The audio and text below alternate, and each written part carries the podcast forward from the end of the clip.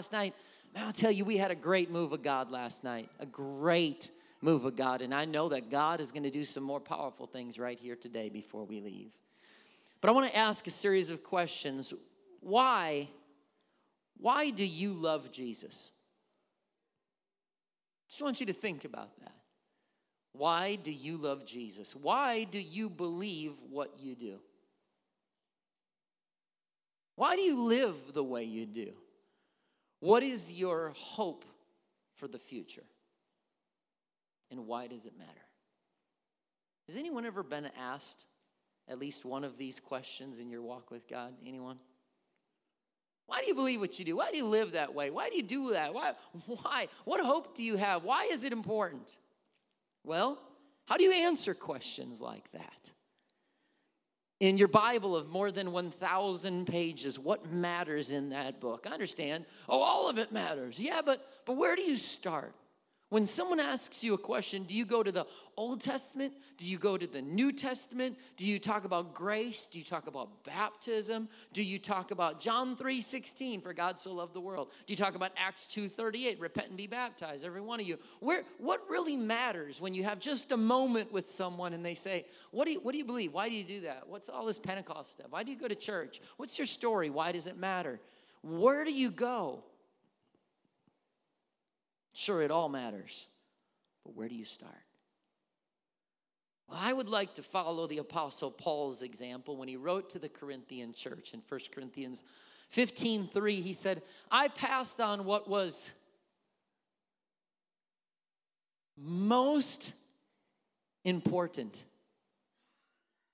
If Paul is saying, he's saying, I'm going to talk to you about what the most important thing is. So for me, I'm going, okay, well, Paul just said, most important.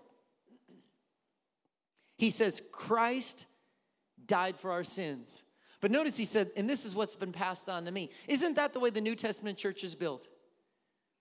Something that's been passed on to you needs to be passed on to someone else.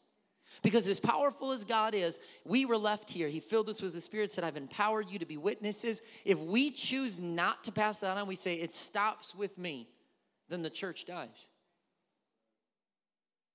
I mean, that's why he left us here. As powerful of a message as this is, if we do not pass on what's been passed on to us, the message ceases to exist.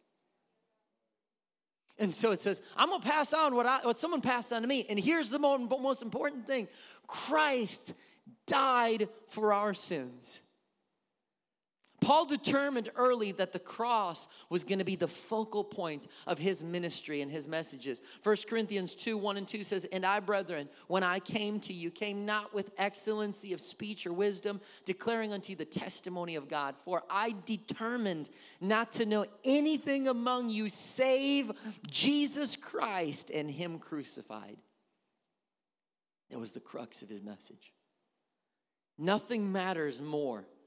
Nothing matters more than the fact that God took on flesh, dwelt among us, died on a cross, was buried in a grave, and then rose again.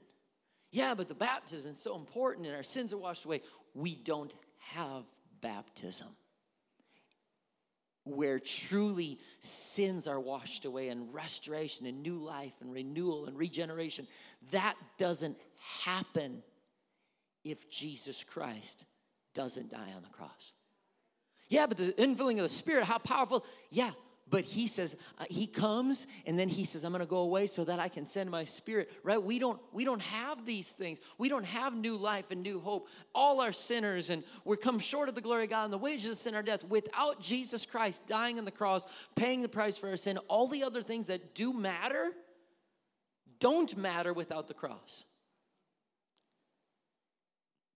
Every other thing revolves around that. And this is going to be a 2-week series. And next week, we're going to culminate. It's all going to come together as we take communion at the end of the message with us and with our families.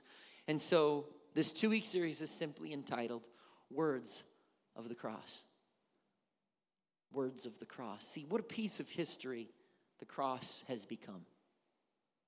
History has both idolized and despised the cross.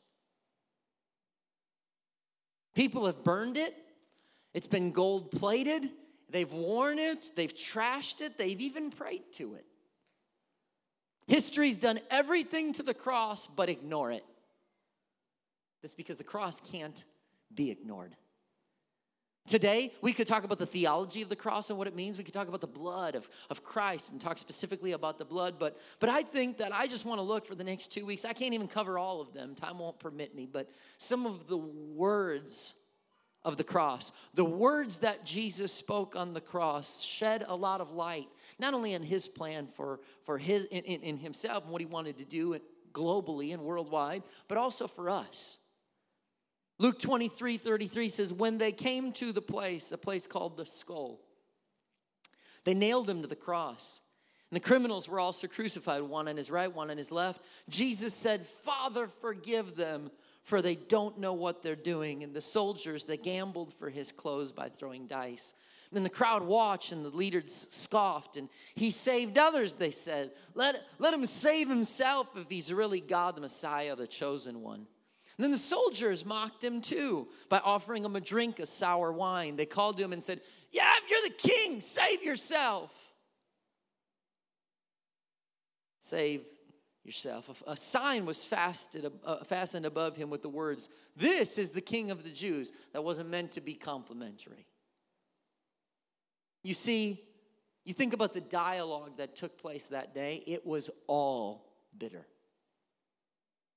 It was all bitter. It was all filled with hate and spite.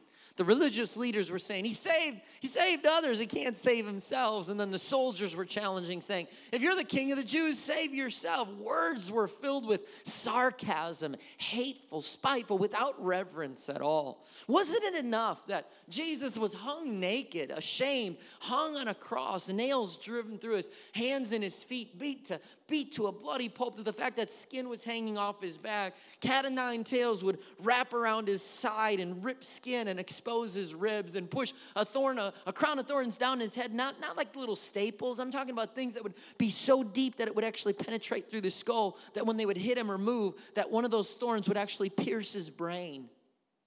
Wasn't that enough? His flogging, his beating, all that. Hate causes people to do crazy things. Hate takes people places that they never thought they would go. You read stories about murderers and criminals today, and you go, my Lord, what kind of warped mind does it?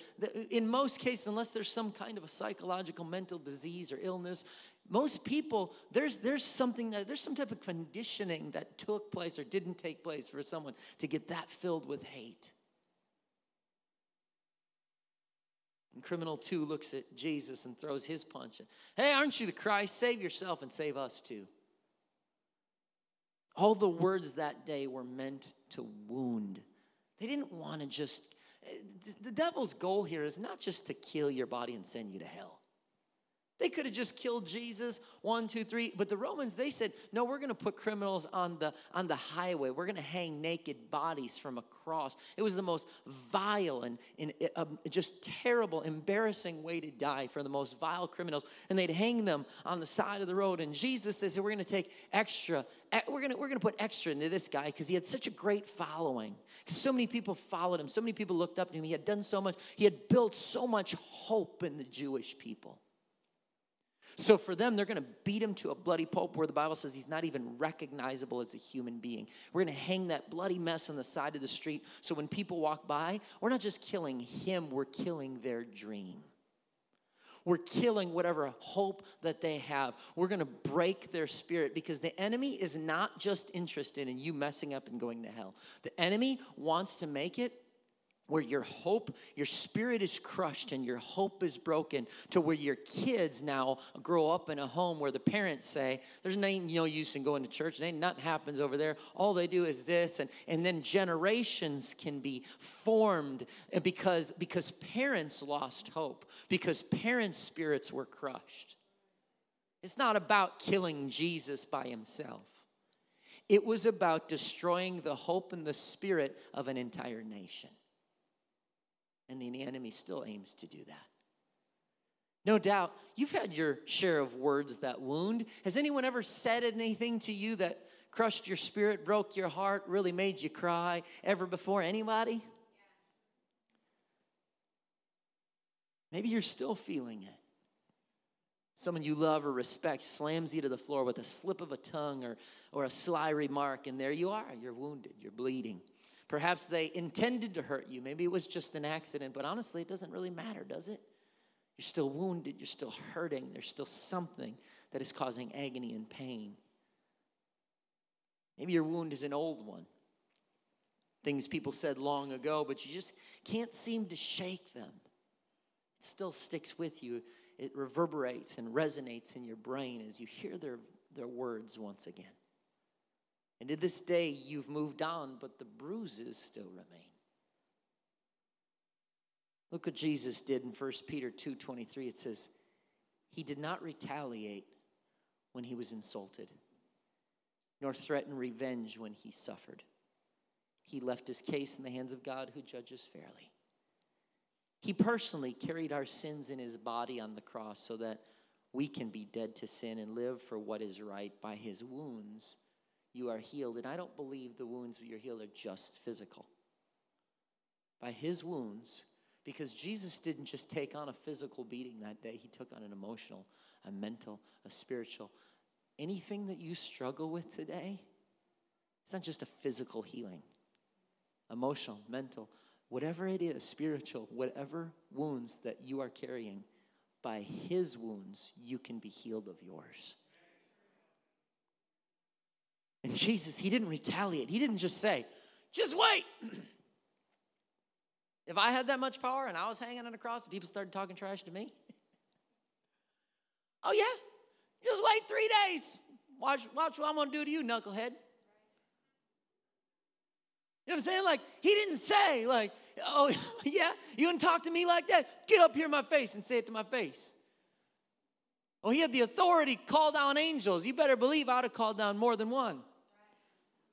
Like, I'm going to take down the sin of the world right now, but watch this. Michael, Gabriel, get down here for a second. He hung there. Certainly the dialogue that morning was so bitter. It was meant to destroy. But somehow Jesus hanging there says, Father, forgive them. They don't know what they're doing. How in the world does Jesus, with a body racked with pain, eyes blinded with his own blood, and lungs just trying to gulp and gasp in air, how he could use some of that oxygen to begin to speak on behalf of the heartless thugs who just moments ago beat him, punched him, mocked him, and drove spikes through his hands and feet. How in the world could he hang there and go, Father, forgive them? If a person ever deserved a shot at revenge, it was Jesus.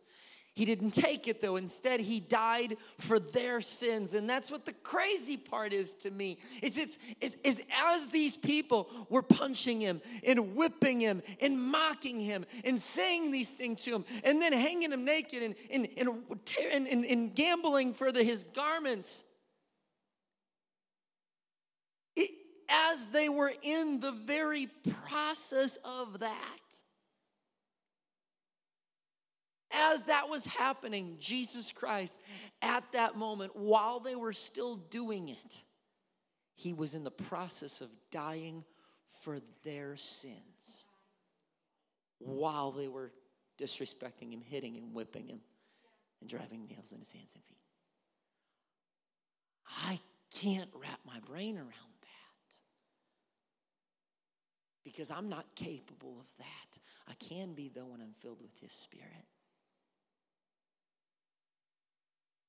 But all of a sudden, my grudges seem insignificant. My wounds don't seem quite as severe.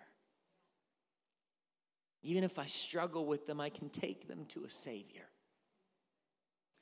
who made a decision. He made a decision, the same thing he's asking me to do, because, you see, I don't think I'd want to listen to preachers and teachers who say one thing and do another. Now, If you're here and you're saying, well, I'm looking for a church where the preacher and the pastor is perfect, do me a favor and let me know when you find it, because I'll probably go with you. Because we're not perfect. I'm certainly not perfect.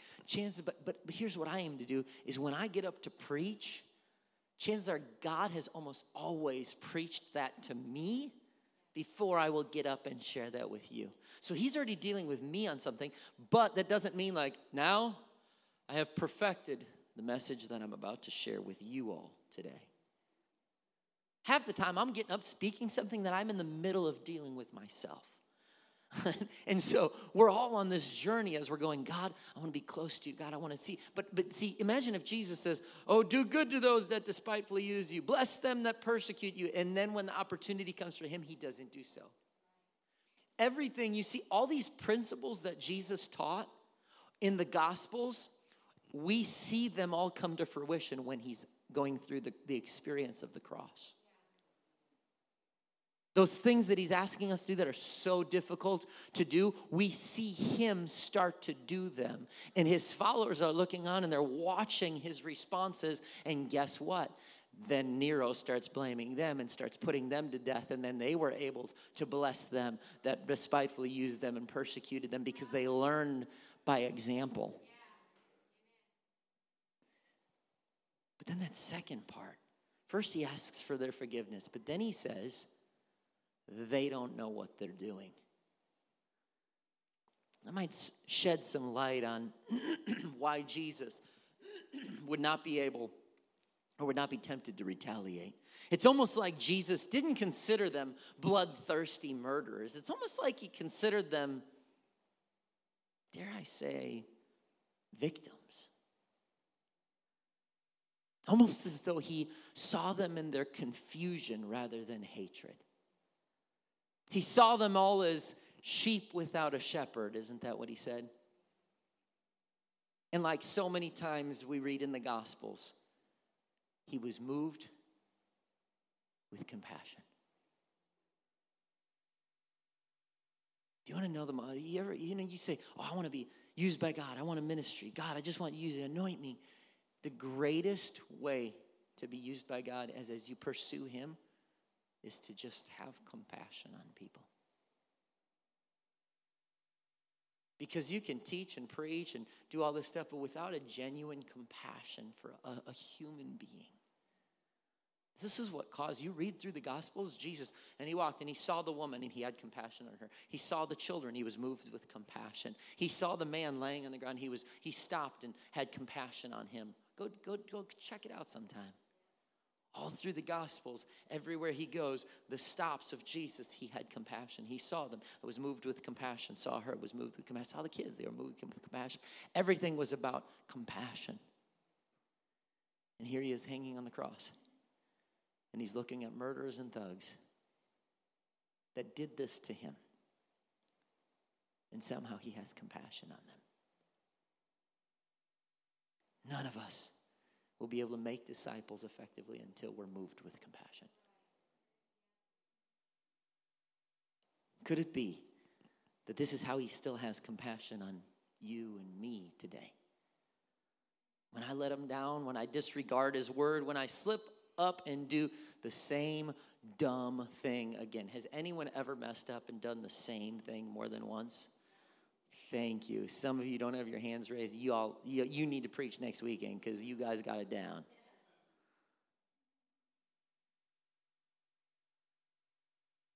But I think sometimes he just looks at us with compassion and goes, they don't know what they're doing. Paul candidly writes, check this out, Romans 7. We've read this before, but he says, I don't really understand myself. Amen.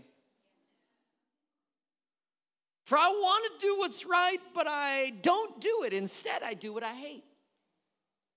But if I know that what I'm doing is wrong, this shows I agree with the law, and the law is good. And he says, so I'm not the one doing wrong. It's sin living in me that does it.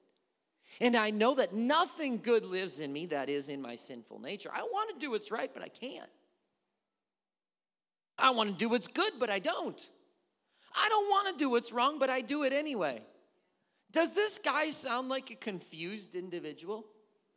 But yet in all the writing of this confusion, if you fly through, you're like, what is this guy trying to say? But you know what's weird is at the heart of it, we all can understand really well what he's saying right here.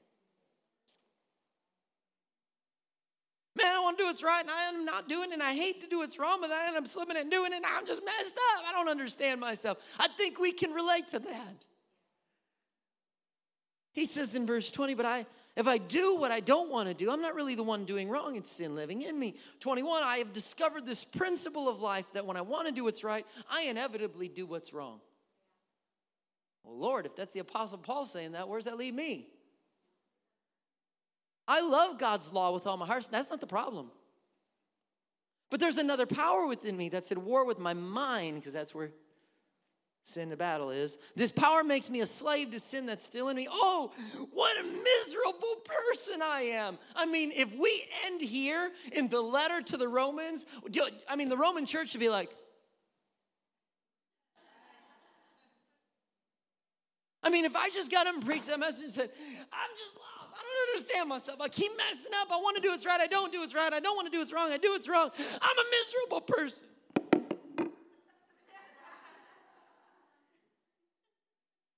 And walked out the door. I think everybody here would be like, well, what are we supposed to do? You're the preacher. You're supposed to have some things figured out.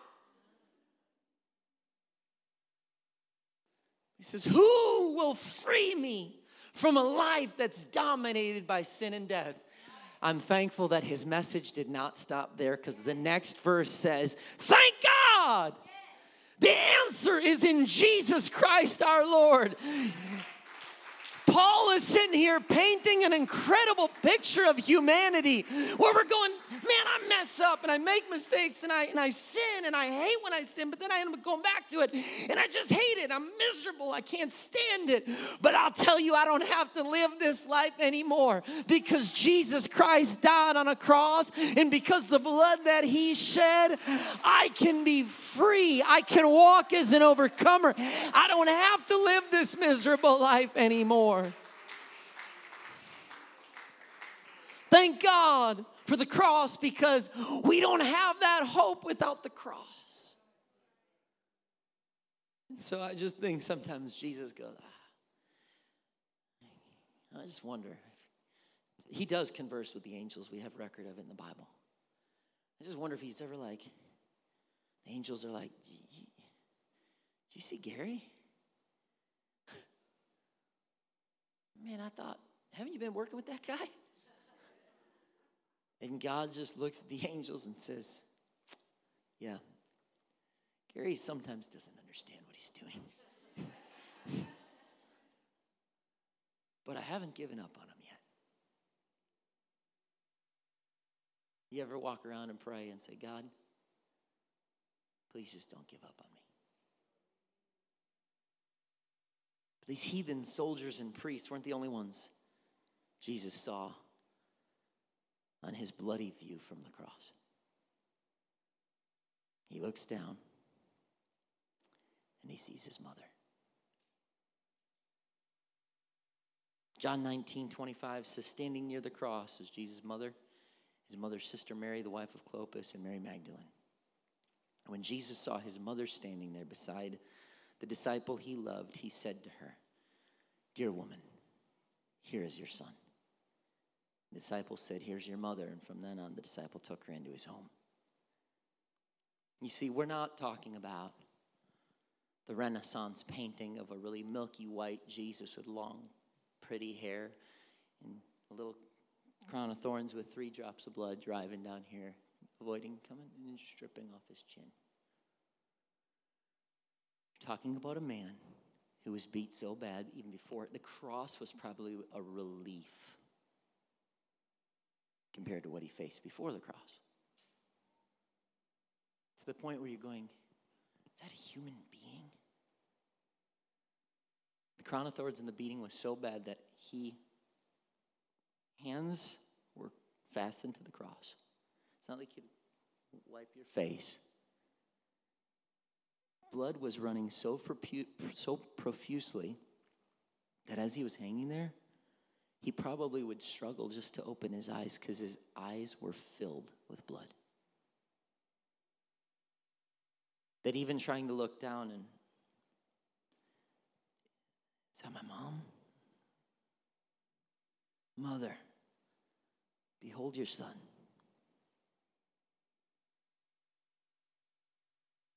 And instantly you feel emotion, especially if you're here and you have a mom that you love or you have kids. Because you imagine that moment. I'd say one of the most confusing and frightening things found in the Bible is in Matthew 19. Peter said to him, "We've given up everything to follow you. What will we get?" And Jesus replied, "I assure you, when the world's made new and the Son of Man sits upon the glorious throne, you've been my followers, you will also sit on 12 thrones judging the 12 tribes of Israel." That sounds pretty awesome. And everyone who's given up houses or brothers or sisters or father or mother or children or property for my sake will receive 100 times as much in return and will inherit eternal life. I can get behind the leaving of the land and the fields. Doesn't that make sense? You know, like, well, yeah, God's calling you over here. You got to leave the land, leave the fields, walk away from the job and step into this area of faith. That makes sense. But the other part makes me cringe a little. Part about leaving mom and dad, saying goodbye to brothers and sisters, placing a farewell kiss on sons and daughters. That one's tough. Why do I have to be willing to leave those I love? Does anything really get more sacrificial than that? Imagine how the cross looked that day for Jesus. The bloody view of his mom standing there. But pause and let's try and think about what the cross looked for Mary. At this point, Mary's now older. The hair at her temples is gray. Wrinkles have replaced her youthful skin. Her hands are calloused. She's raised a house full of children. And now she's looking up at her tortured, bloodied, firstborn son. One wonders what memories she conjures up as she witnesses the torture. Because you see, I've been to a number of funerals now. And sometimes you just need to shut up and listen to people talk. Because in time was a loss when someone's ready. Sometimes they're ready the day of the funeral. Sometimes it's weeks, months after. But often people will start to say, I just remember when. I'll never forget. When we were little. Remember the time we went, just people just start to share. Just wonder, Scripture doesn't say, all we can do is kind of hypothesize, but she's standing looking at her mutilated son, just sitting there, bloody. I wonder if she was like, man, I remember when I was pregnant and we took that trip to Bethlehem. Lord, my back hurt so bad. Riding on that donkey, there weren't good shock absorbers on that thing. Did she think about the baby's bed that was made of cow hay? A home in Nazareth? The panic in Jerusalem? Did she think about how he was a little boy and went out and started carpentry lessons with Joseph? The first hammer she bought him. Dinner at table with family filled with laughter? Or did she still get nerves in the pit of her stomach when she said, man, I'll never forget the time I lost him as a 12-year-old. And then that morning came when Jesus came in early from the shop. He had been working with his father Joseph, and his eyes were more firm. His voice was a little more direct that day. He heard the news that his cousin John was preaching in the wilderness. Mary's son just took off his apron.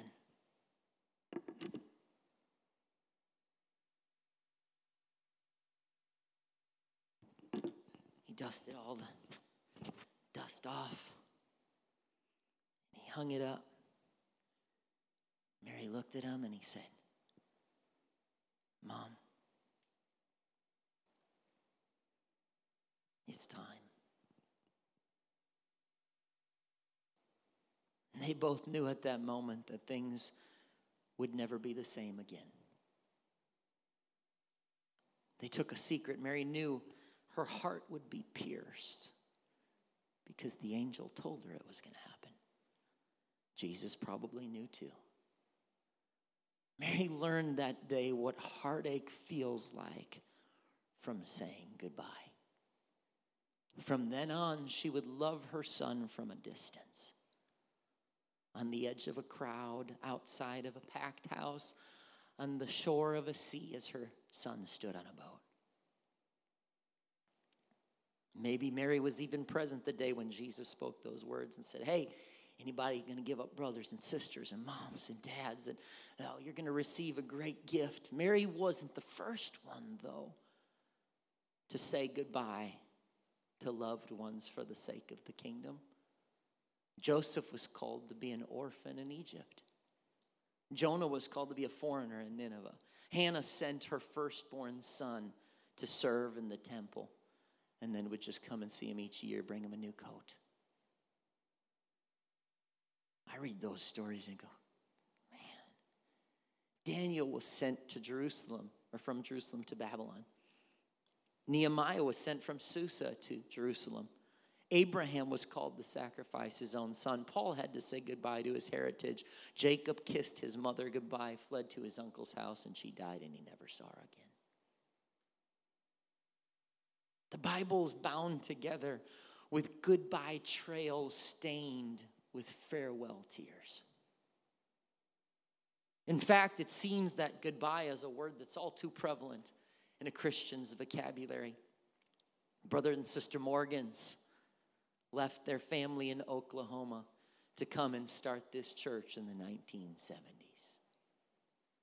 I still remember when I told my parents that Brother Morgans was retiring. I was born and raised in Milwaukee, Wisconsin. I didn't know Brother Morgans, his family. But my wife and I'll never forget when I looked at my parents and said, it's time. And I took their brand new and only grandchild on both sides, for her and my dad and for Arthur and Rachel.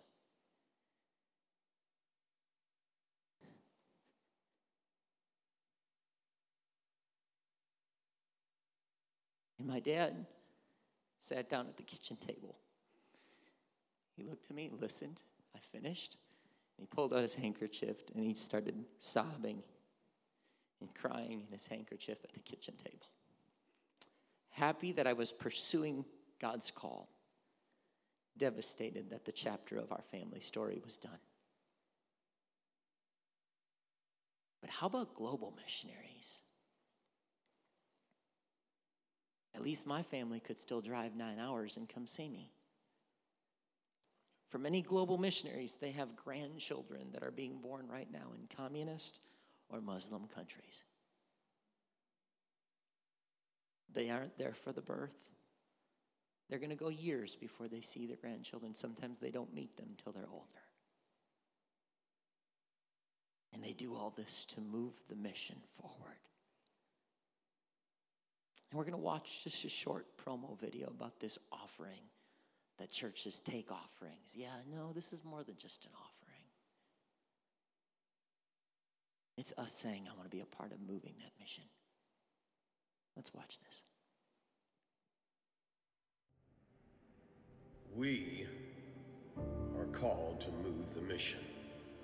It's got to move you. It's got to somehow get down into the emotions of your mind. It's got to reach your heart until it will cause you to weep for the souls of men. And then I'd like to say to you tonight that we have the Word of God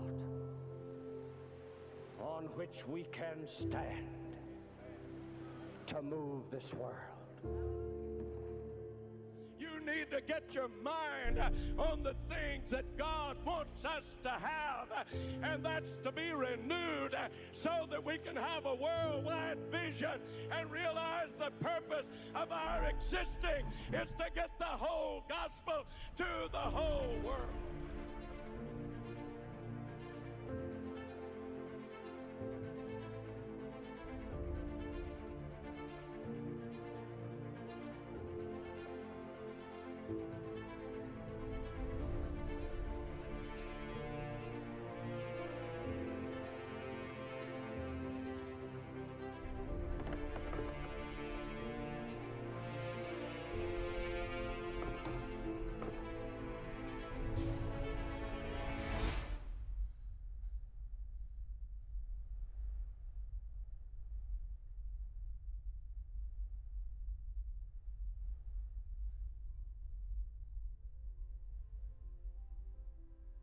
The need is to move the mission.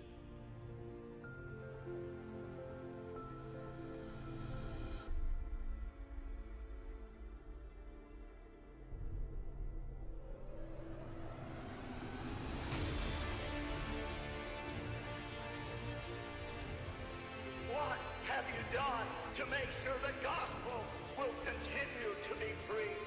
It's not time for us to become passive. United Pentecostal Church, it's time to preach the word. I am not ashamed of the gospel of Christ. I will cross any river. I will climb any mountain. I will pay any price. I will bear any burden. Give me the hard road. Who will go?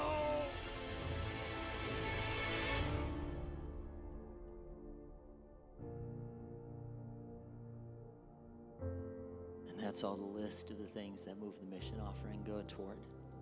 Next week, we won't just take communion at the end of our family weekend, but we'll be taking our annual Move the Mission offering. Before you just drop a $5 bill in and call it good, remember the sacrifice of every global missionary. The Move the Mission offering goes to support. Think about the airports, the luggage, the embraces, the taillights, the wave goodbye to Grandma. Tell Papa you'll see him next year. There's tight throats, misty eyes, hurting hearts, ticket counters. Such is the life of ministry.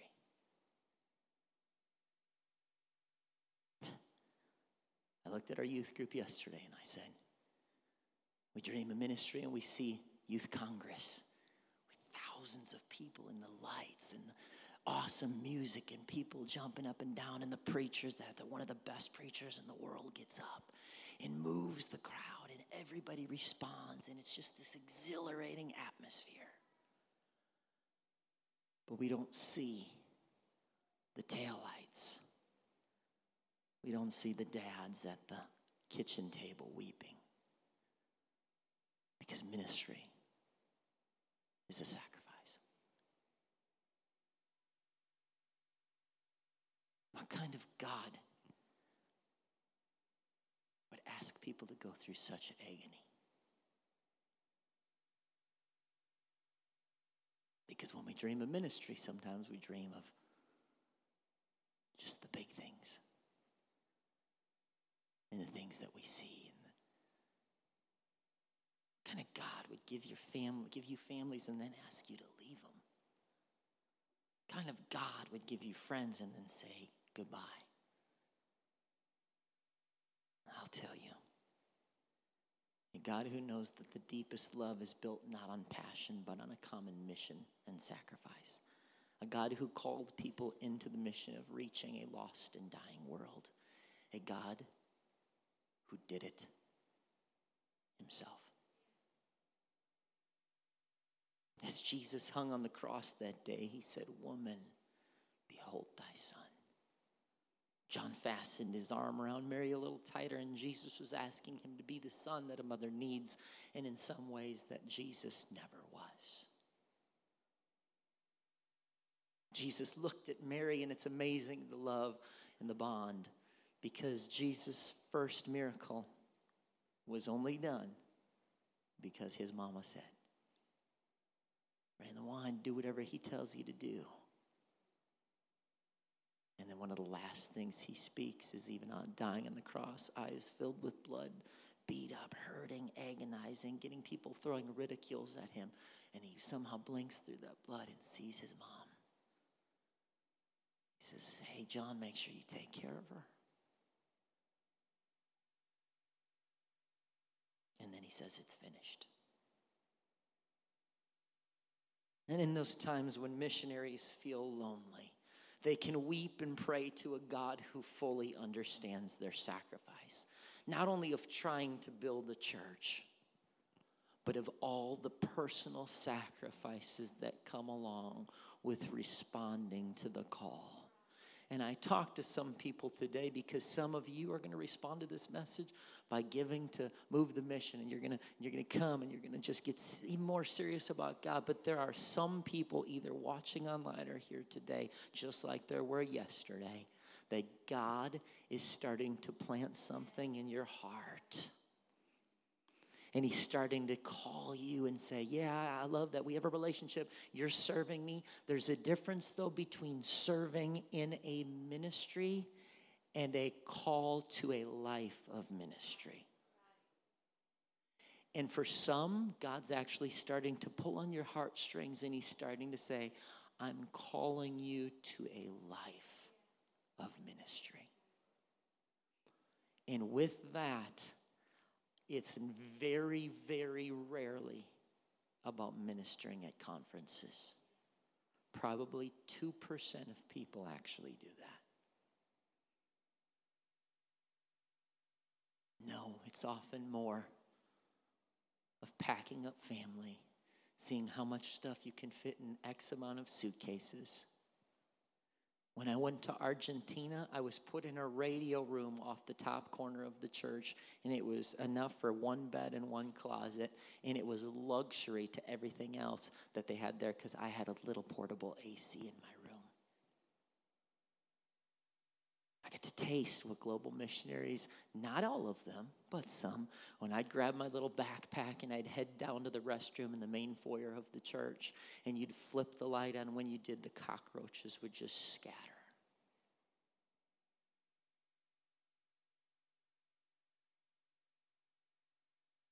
And even then, I was engaged to Jackie, and my heart was aching, and she wasn't there.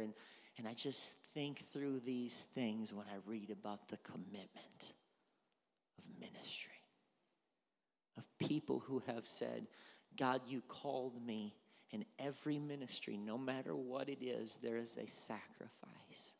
There is something that there are days when you have tears and heartache, and you go, "Am I doing, making a difference? I miss what I know. I wonder if I could do something different, and it would be easier than this." But thank God that there are some men and women that responded to the call. And because of that, the mission is being moved all over the world.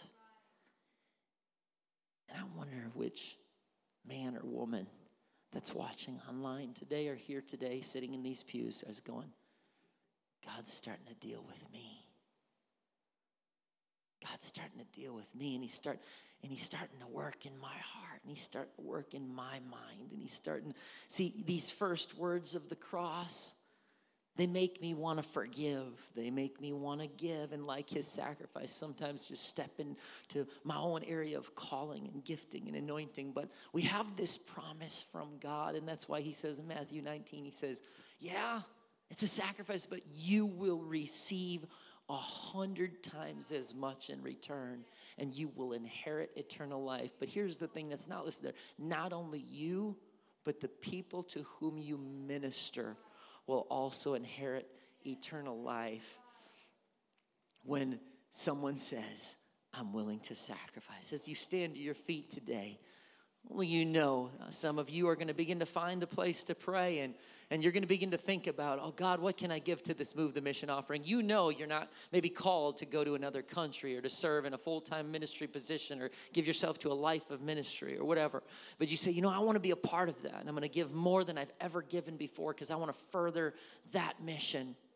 For others of you, maybe you're going to find a place and say, my God, I feel terrible, Lord, help me. I feel horrible about the fact that I've been holding on to this bitterness, and I read this story and I hear about what you did. Father, forgive them. They don't know what they're doing. And it's time to release yourself from this prison of hate and bitterness. And for others, you're about to find a place at an altar, and you're about to lay yourself on that altar and say, God, I might only be 12, 14, 15, 18. I might be 58, 68. Lord, whatever. Lord, what are you calling me to do? God, I know that there's things about ministry that scares me, and there's unknown, and I don't maybe know how to prepare, and I don't know what's next, and oh man, he said these things, and that would be hard, and but Lord, there's something in me that I'm clinging to this word that you said. That you said, you know what, I'm going to get 100 times, and that I'm going to have eternal life. Other people are going to have eternal life. So God, whatever it is, I didn't know where I was going to end up. I felt the call to be a pastor, but I remember walking around Parkway Apostolic Church in Oak Creek, Wisconsin. Big old church, just walking in the dark. You'd have the lights coming in from the side windows, and every day I would just make it a point to be there, and I'd just walk around, and I was like, God, I feel you calling me, but I'm just sitting here. What am I supposed to be doing with this call? Here's where I am. I feel like you're calling me to do something. I will do anything you want me to do, but you got to tell me. If you want me to go to Zimbabwe, if you want to go to Africa, Nigeria, if you want me to go up the road to a different church, if you want me to evangelize, work in youth, work in children's ministry, just tell me what you want me to do and I'll do it. And I just would just pray, and I would just ask God, and then little by little he would start to open doors, and he'd start to do things, and along the way I have been so blessed, but I also have been so hurt at times too. Ministry is so difficult at times. There's a cost to the call.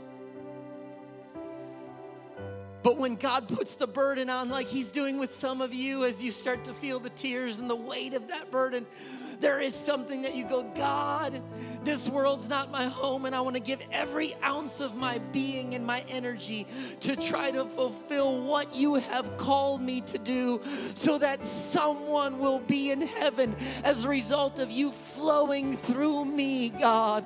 And for some of you, that might be someone right here in Liberty, might be a different state, it might be a global missionary. You might at one point do exactly what I'm talking about, as you take your family and pack up your stuff, and you look at parents who are weeping and crying, and you give them a big hug, and you say, guys, you raised me for such a time as this. I know this is hard, I know this is difficult, but this is what you invested in me for.